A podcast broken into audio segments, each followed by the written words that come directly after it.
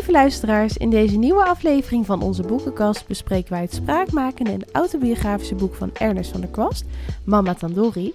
Wij praten uitgebreid na over de beeldende personages in het verhaal. Heel veel luisterplezier! Welkom, voor de aflevering van vandaag heeft Remco een boek uitgekozen. En Remco heeft zoals vanouds weer even iets gebakken voor ons. Jazeker. Uh, want eh, ik ben natuurlijk wel van een beetje van het koken en van het bakken. Dus dat, is in dit geval echt gewoon dubbel feest. Want we hebben en iets lekkers gebakken, namelijk een citroencake.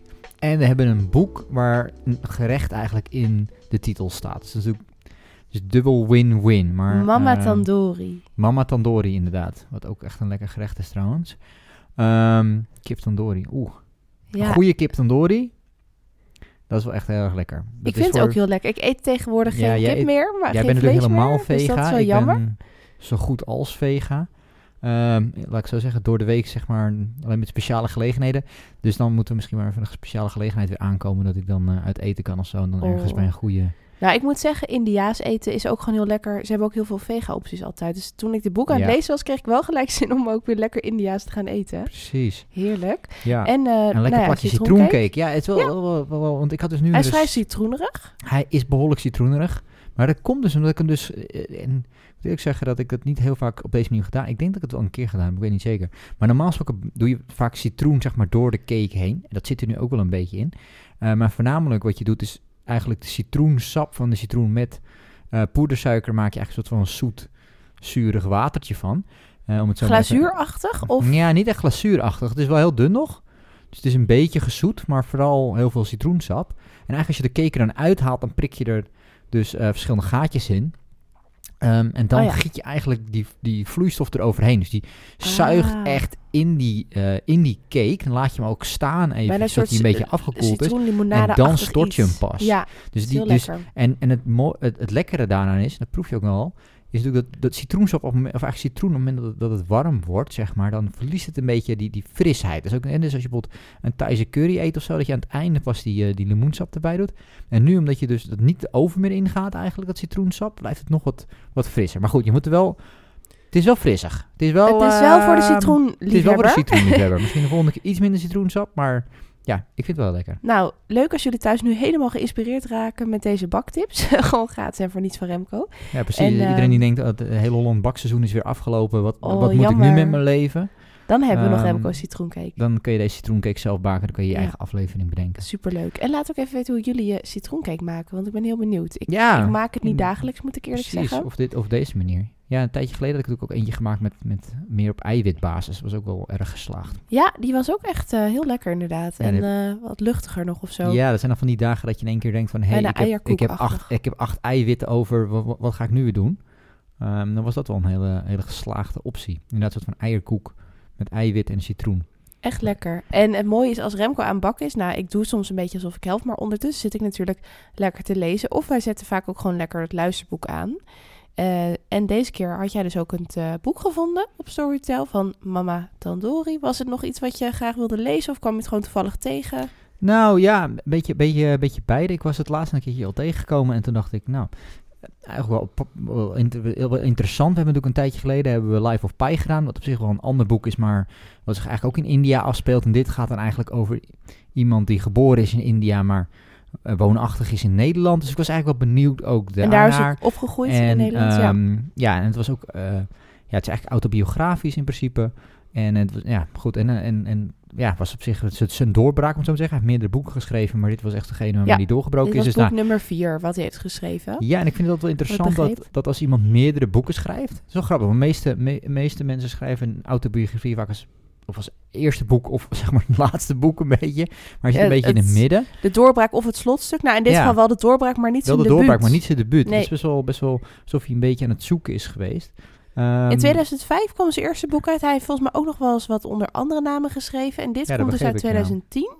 Ja, dat had ik eigenlijk achteraf pas gehoord inderdaad, dat hij onder pseudoniem had Ja, dat wist ik ook niet. Ernest van der Kwast. ehm, ik kende hem eigenlijk ook nog niet. Maar ehm, Nee. hij heeft best wel boeken geschreven, begreep ik.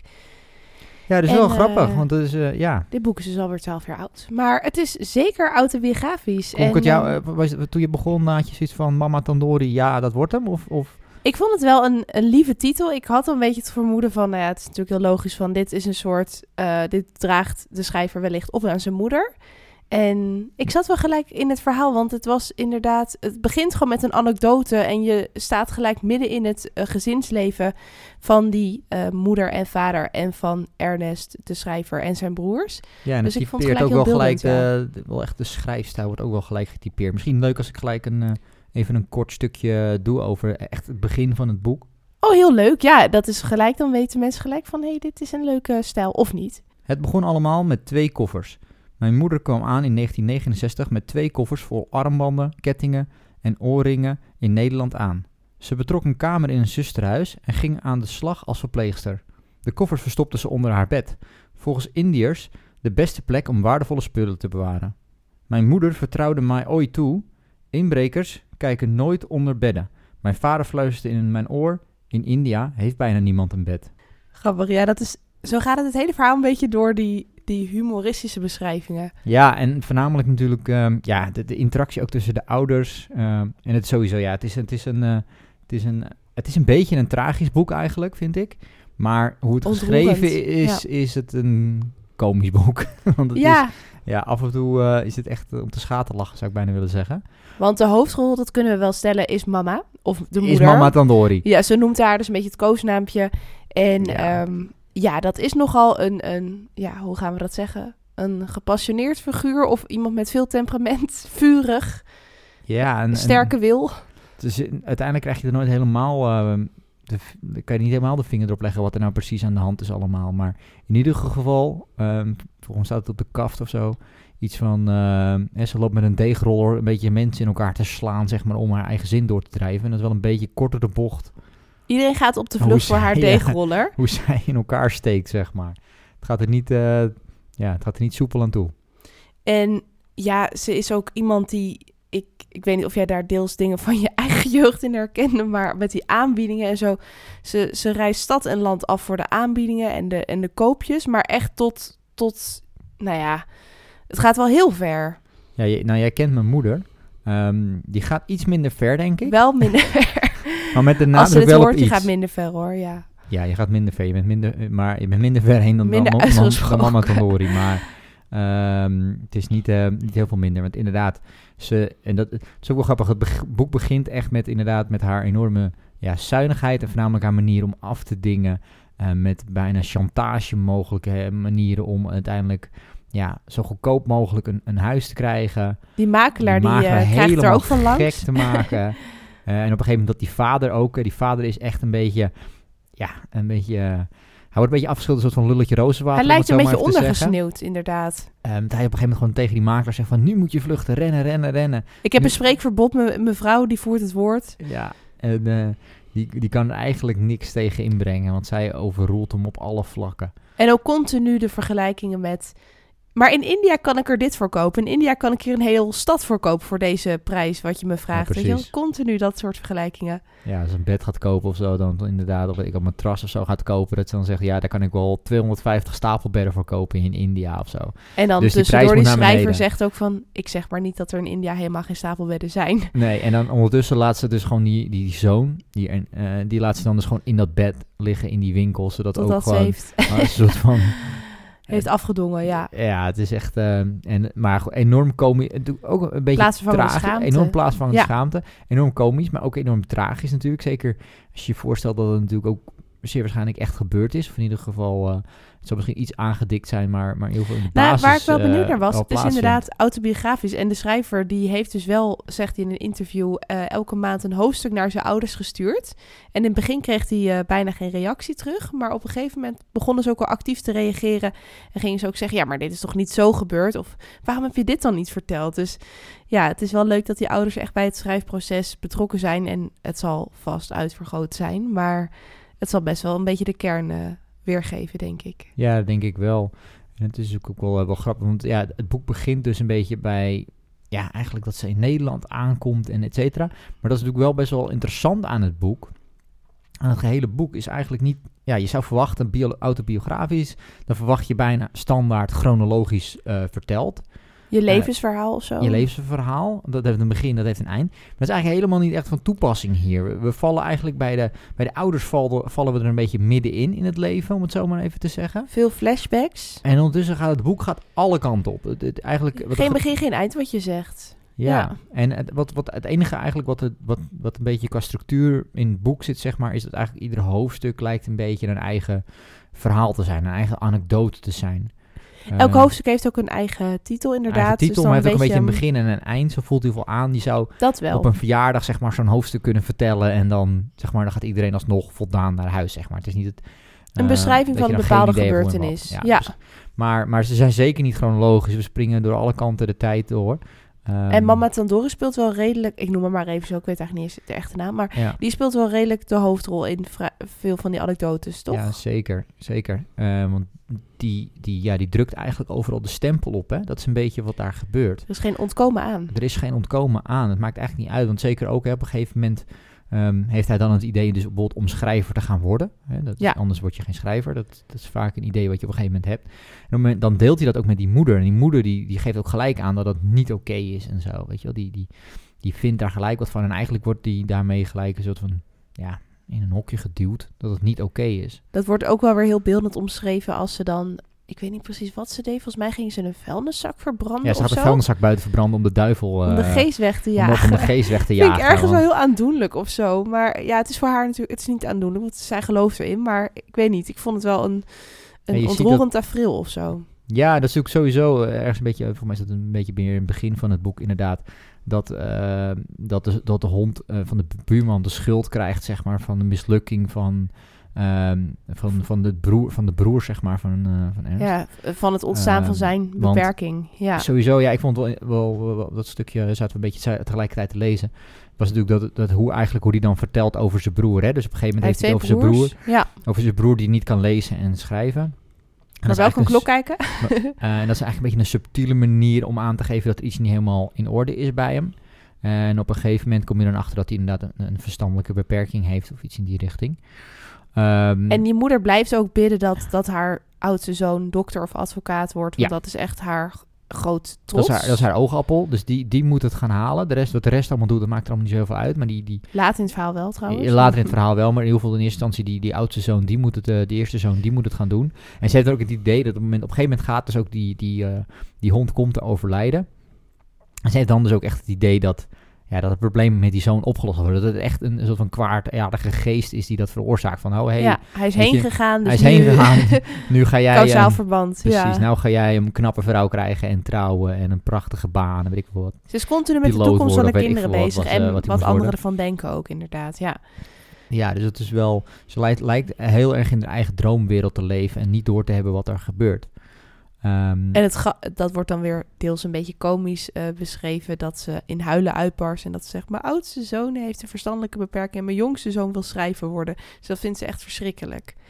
Dat hij dat ja, wil. zelfs natuurlijk later ook in het boek inderdaad, dat hij dan in India aankomt en dat ze dan ook echt zoiets hebben van, hè, maar je kan studeren om dokter te worden en dan ga Je je, bent toch schrijver dokter? worden. Waarom stop je Ja. met je studie? Ja. Zeg maar, wat, wat bezielt je in vredesnaam om dat te gaan doen? Ja, het is ook wel, eh, wel vrij komisch. En ja, dat, ik, het komt er toch uit voort dat, dat, dat er zoveel armoede is, eh, denk ik. In elk geval heeft de moeder, eh, mama Tandori, heel veel armoede gekend. Ja, die heeft armoede gekend natuurlijk in haar jeugd. Dat is een beetje, eh, dat wordt op zich wel, dat wordt dus pas la- iets later la- in het boek wordt dat natuurlijk verteld, omdat het niet chronologisch is, maar krijg komen we een beetje achter, hè, hoe komt het nou dat, dat die moeder Tandori geworden is hoe ze is geworden. Ja, dat is echt Ehm. later. In het begin wordt heel veel aandacht besteed aan haar karakteruitwerking. En later gaat het wat meer terug haar jeugd in. Ja, dan krijg je een beetje een uitleg over hoe en wat. Ehm, en dat is ook heel begrijpelijk. En zeker in, in, in eh, ook status inderdaad. Eh, schrijver, ja, ja, wat ben je dan ook natuurlijk uiteindelijk? Hè? Dat is een beetje, natuurlijk een beetje je, je er niet echt ergens toe. Dat is hoe zij er tegenaan kijken. Dus dat, dat, en die cultuur lijkt dan in ieder geval daar. Ik, eh, ik weet niet of dat helemaal waar is over India, maar ik ga er maar even vanuit dat Even dat zo onder is. een vergrootglas opgelegd Ehm, misschien, maar... Dat daar inderdaad op neergekeken wordt, dat zie je natuurlijk wel in meer culturen. Ook in het verleden bijvoorbeeld over muzikanten bijvoorbeeld. Hè? Dat is ook eeuwenlang was dat ook iets wat, wat, ja, dat was geen normaal beroep zeg maar. Dat was je, je kon nog beter in het circus werken dan muzikant zijn. Ehm, dat is natuurlijk op een gegeven moment ook de loop der tijd veranderd. En het lijkt dan in ieder geval vanuit dit boek, um, lijkt dat toch een beetje het geval te zijn in India over schrijvers en dat soort zaken. En zeker die moeder is ermee geobsedeerd dat haar zoons dokter, accountant of advocaat worden. Ja. En um, ze wil ook sparen voor hun studie. En dat is denk ik ook de reden dat ze continu de, nou ja, de absurdste aankopen doet die je maar kan bedenken. En aanbiedingen en, en daar zitten ook wel vrij veel grappige ja, scènes over zeggen, in, toch? oh, De, de scène over de pennywafels. Ik, ja. ik zie dat ook helemaal voor me. Ik zie het ook voor me in de supermarkt. Aanvallen, want er is een aanbieding. Er is, een aanba ja, er is dus een aanbieding in de, in, in de supermarkt. En uh, pennywafels zijn in de aanbieding, weet ik wel, twee halen voor één betalen of iets in die richting. En dan gaat zij dus proberen een hele pallet in te slaan. Want ja, dit moeten we ook nu doen. Want iedereen wil dit natuurlijk. Ook dat is ook een mooi, mooie gedachtegang in haar hoofd. Hè. Ze heeft ook het idee dat iedereen uh, op diezelfde manier koopje zacht aan het doen is als zij. En ze heeft ook niet het besef of zo, of de realisatie dat, ja, wat ga je in vredesnaam doen met een, met een pallet en pennywafels? Dat zijn ook letterlijk de gedachten van de zoon, want die denkt, welke mensen willen dit? Alle mensen die dit willen zitten hopelijk veilig opgesloten. ja, precies. Dus het wordt, dus, uh, ja, dat is gewoon komisch, uh, heel komisch omschreven. Maar en torenhoge stapels videorecorders volgens mij in de Videorecorders, waar ze natuurlijk uiteindelijk ook weer een slaatje uit te slaan. Want ze heeft allemaal oude kapotte videorecorders staan en dan is er ergens waterschade. En dan gaat ze proberen op die loodgieter te verhalen dat al die videorecorders op één stuk zijn. Ja, maar ze waren toch al defect? Ja. Ja, maar ik had ze kunnen repareren en naar India kunnen sturen. En nu kan dat niet oh, meer. Zo'n grote uh, liefde voor India vind ik ook wel weer ontroerend of zo. Dat ze daar continu mee bezig is. Ja, dat zie je uiteindelijk natuurlijk wel. Uh, en dat is, doet het boek ook wel goed. Is dat je uiteindelijk een... En dat heeft die moeder ook. Maar heeft hij zelf ook. Is eigenlijk continu die, die, die spanning die er is. Tussen ja, ben ik nou een Nederlander in Nederland? Of ben ik een Indiër in Nederland? Of ben ik een Nederlander in India? Of ben ik een, wat, wat ben ik nou eigenlijk? Waar wil ik zijn? Waar voel ik me thuis? Ja. Ja, en het speelt gewoon nog een stukje over een gegeven moment in, uh, in Canada. En dan is toch een beetje de vraag van, oké, okay, hey, maar, maar, maar, waar horen we nou thuis? Hè? Wat, is nou, wat is nou thuis zijn? Er zit ook op een gegeven moment die, ja, die hele scènes met, die, met, met de oom. Er is een oom. Um, oh, die, die, broer van uh, ja, de vader? Van... Uh, ja, is de broer van de vader of de broer van de moeder? Maar van de broer van de vader, als ik het goed zeg. Die, die, ging, die ging zwerven, toch? Bedoel je die? Ja, ja. dus die, die, die komt op een gegeven moment dus terug. En die heeft dus een, een baard en, en, en is helemaal vies en weet ik wat allemaal. En um, ja, daar wordt, wordt helemaal op, op, uh, op, uh, op, wordt op neergekeken. Vooral door die moeder. Vooral door die moeder. Um, maar eigenlijk door de hele familie wel een beetje. En de vraag is natuurlijk uiteindelijk van ja, maar goed, hij is er wel voor gegaan. Of hij doet wel zijn ding. Of wat ja, dat zijn ook de gedachten van die schrijver. Van ik wil eigenlijk net zo worden als oom, oom Herbert. Dat, ja. dat zegt hij natuurlijk op een gegeven moment ook. Want, want ik wil eigenlijk uh, uit dat keurslijf. Hè, en dat, ziet, dat is natuurlijk ook uh, misschien wel, wat ik misschien wel de meest interessante karakter bijna nog vond, is die vader. En die, die ja. en je ziet ook dat hij daar eigenlijk op een gegeven moment naar kijkt en zoiets heeft van ja, is dit wel wat ik, weet je wel, is dit nou wel echt een, een normaal of een goed gelukkig leven, leven. Zeg maar, gelukkig leven?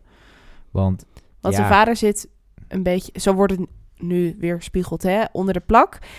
Uh, of ja, onder de plak klinkt misschien wel heel negatief, maar... Nou, ja. Hij, hij zegt ook voortdurend van... Uh, ja, wees blij dat je niet... Trouw nooit een vrouw uit India. Of uh, was ik maar een rat in Delhi, weet je wel. Dus hij maakt ook wel weer grapjes, maar... Um, hij doet alles. De vrouw heeft echt de broek aan thuis. Hij heeft niks te zeggen. En hij gaat stiekem volgens mij op het toilet aan zijn werk zitten werken. Ja, zodat ik moet hij zeggen niet... dat dat echt Ja, ik zie het toch ook voor je gewoon. Ik kwam echt niet meer bij. Dat was ook wel echt wel weer een hele komische scène. Hij, hij verstopte zich gewoon op het toilet of zo. Ja, dus zijn vader is dokter. Die op een gegeven moment die heeft een promotie gemaakt. Uh, en die, die is dus bezig met uh, prostaatkankeronderzoek. Um, en uh, wil ook thuis af en toe daaraan werken. Maar goed, van, van mama mag dat absoluut niet. Dat is iets... Thuis wordt niet gewerkt. Dus dat Waarom is... weet ik eigenlijk ook niet, maar dat mocht gewoon niet. Ja, wordt nooit helemaal verklaard, maar in ieder geval is dat niet oké. Dus wat hij dan probeert te doen natuurlijk is uh, met een kladblokje of wat dan ook, dat toilet op te vluchten. Om dan daar een beetje ja, te schrijven of te lezen of iets in de richting te doen. Ja. Maar ja, wat gebeurt er dan? Ja, dan uh, zijn vrouw die, die ruikt, of die ruikt niet eigenlijk, die, die weet van, hè, mijn man die is wel heel lang op het toilet. Dus dan, uh, ja, dan zit ze hem ook weer achterna. Wellicht ook met de deegroller of een voorbijschietende pantoffel. En ja, dus gaat die man gaat gewoon niet tegenin. Die, die, deur, of dan gaat ze dus op die deur bonzen inderdaad van... ik ruik je niet en ik hoor niks en waarom doe je er zo lang over? En ja. uh, dit kan toch niet? En dan het hele ook wel gezin... vermoeiende vrouw. Maar die, die Ja. vader gaat er ook gewoon niet tegen En die, en in. die hele, hele gezin is eigenlijk gespannen of wat er gaat gebeuren. En op een gegeven moment zegt hij ook van nou, er gaan twee dingen gebeuren. Dus of, eh, weet je wel, of hij gaat proberen er weg te sneaken met het boekje. Of hij gaat hem achter het toiletpot verstoppen. Maar in beide gevallen komt ze er toch wel achter. En gaat het klapblokje door het toilet de heen. tegel er in de aanslag. Heeft de degel in de Ja. aanslag om, om, eh, om even een kopje kleiner te slaan. Ja, het is een... eh, Het is een heel karakter, maar ook wel weer... Ze, ze, dit vind ik dan wel weer heftig, maar ze krijgt ook wel echt dingen voor elkaar. Ook met die eh, begeleiderspas voor de, voor de oudste zoon. Ze, ja, ze dramt wel er wil door. Ze komt wel waar ze komt. Dat ja, is ook wel weer bewonderenswaardig misschien.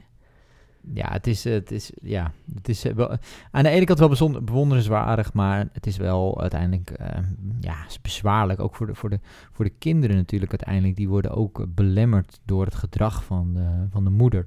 Dat is wel, denk ik, iets wat daar heel erg in speelt. Je- je- ze voelen Ja. zich kont, hè, want het is natuurlijk heel komisch opgeschreven in het boek. En het is ook ja, af en toe echt hilarisch inderdaad, met de begeleiderspas in, in, de, in de bus en het snurken. en ik schoppen. Nou, lees het alsjeblieft, want het is, het is, eh, het is echt behoorlijk komisch. Maar je Eh, vindt maar- dus ook wel dat het voor die maar kinderen voor die kinderen is. is. het natuurlijk wel heel zwaar als jij, als jij met je moeder eh, zeg maar in de supermarkt een, een winkelwagen dus vol pennywafels aan huis aan het rijden bent. En sowieso, dat betekent waarschijnlijk ook dat ze wekenlang die pennywafels, het enige is wat ze zo'n beetje te eten kregen als ontbijt. Ze komen en om in de spullen ook thuis. En, en het hele huis is een, een chaos, dus hij kan ook geen vriendjes mee naar huis nemen. Er mag in principe niemand op visite komen. Dus het is ook een hele eenzame Ja, eh, dat is weer de andere kant, de keerzijde, ja. de keerzijde. En dat is wel heel. ehm, eh, dat komt, het is door de schrijfstijl. Het is, het is, hè, het is heel komisch. Het is soms een beetje, denk ik, wel eh, heel erg aangezet. Wat het wel heel grappig maakt, natuurlijk. Maar er zit uiteindelijk wel een hele onderliggende tragedie aan. Aan een soort van gezin. Wat natuurlijk. het, eigenlijk twee ouders die. Ja, eigenlijk een liefde, denk ik niet. Er is niet echt te spreken van liefde. Ehm, op het moment ook dat die kaartjes gedrukt zijn met de verkeerde naam, dat er bijna over nagedacht wordt om dat kind maar weg te geven. Dat, hè, dat het makkelijker is. meisje terug, ja. het is makkelijker om een kind weg te geven dan om geboortekaartjes weg te gooien. Nee, er is weinig liefde, terwijl toch... Ik, het dat lijkt is me een heel liefdevolle chockerend. vrouw hoe je erover leest. Maar inderdaad, er is weinig romantiek eh, thuis. Of weinig moederliefde.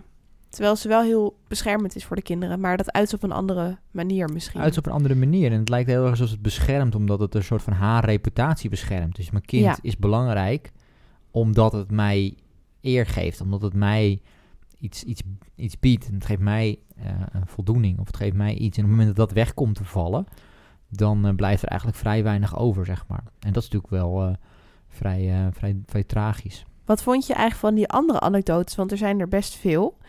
Eh, ook over die oma, of die overgrootoma van, eh, van Ernest. En eh, inderdaad die zwervende oom. Maar ook een tante in India. Op een gegeven moment gaat hij ook naar India.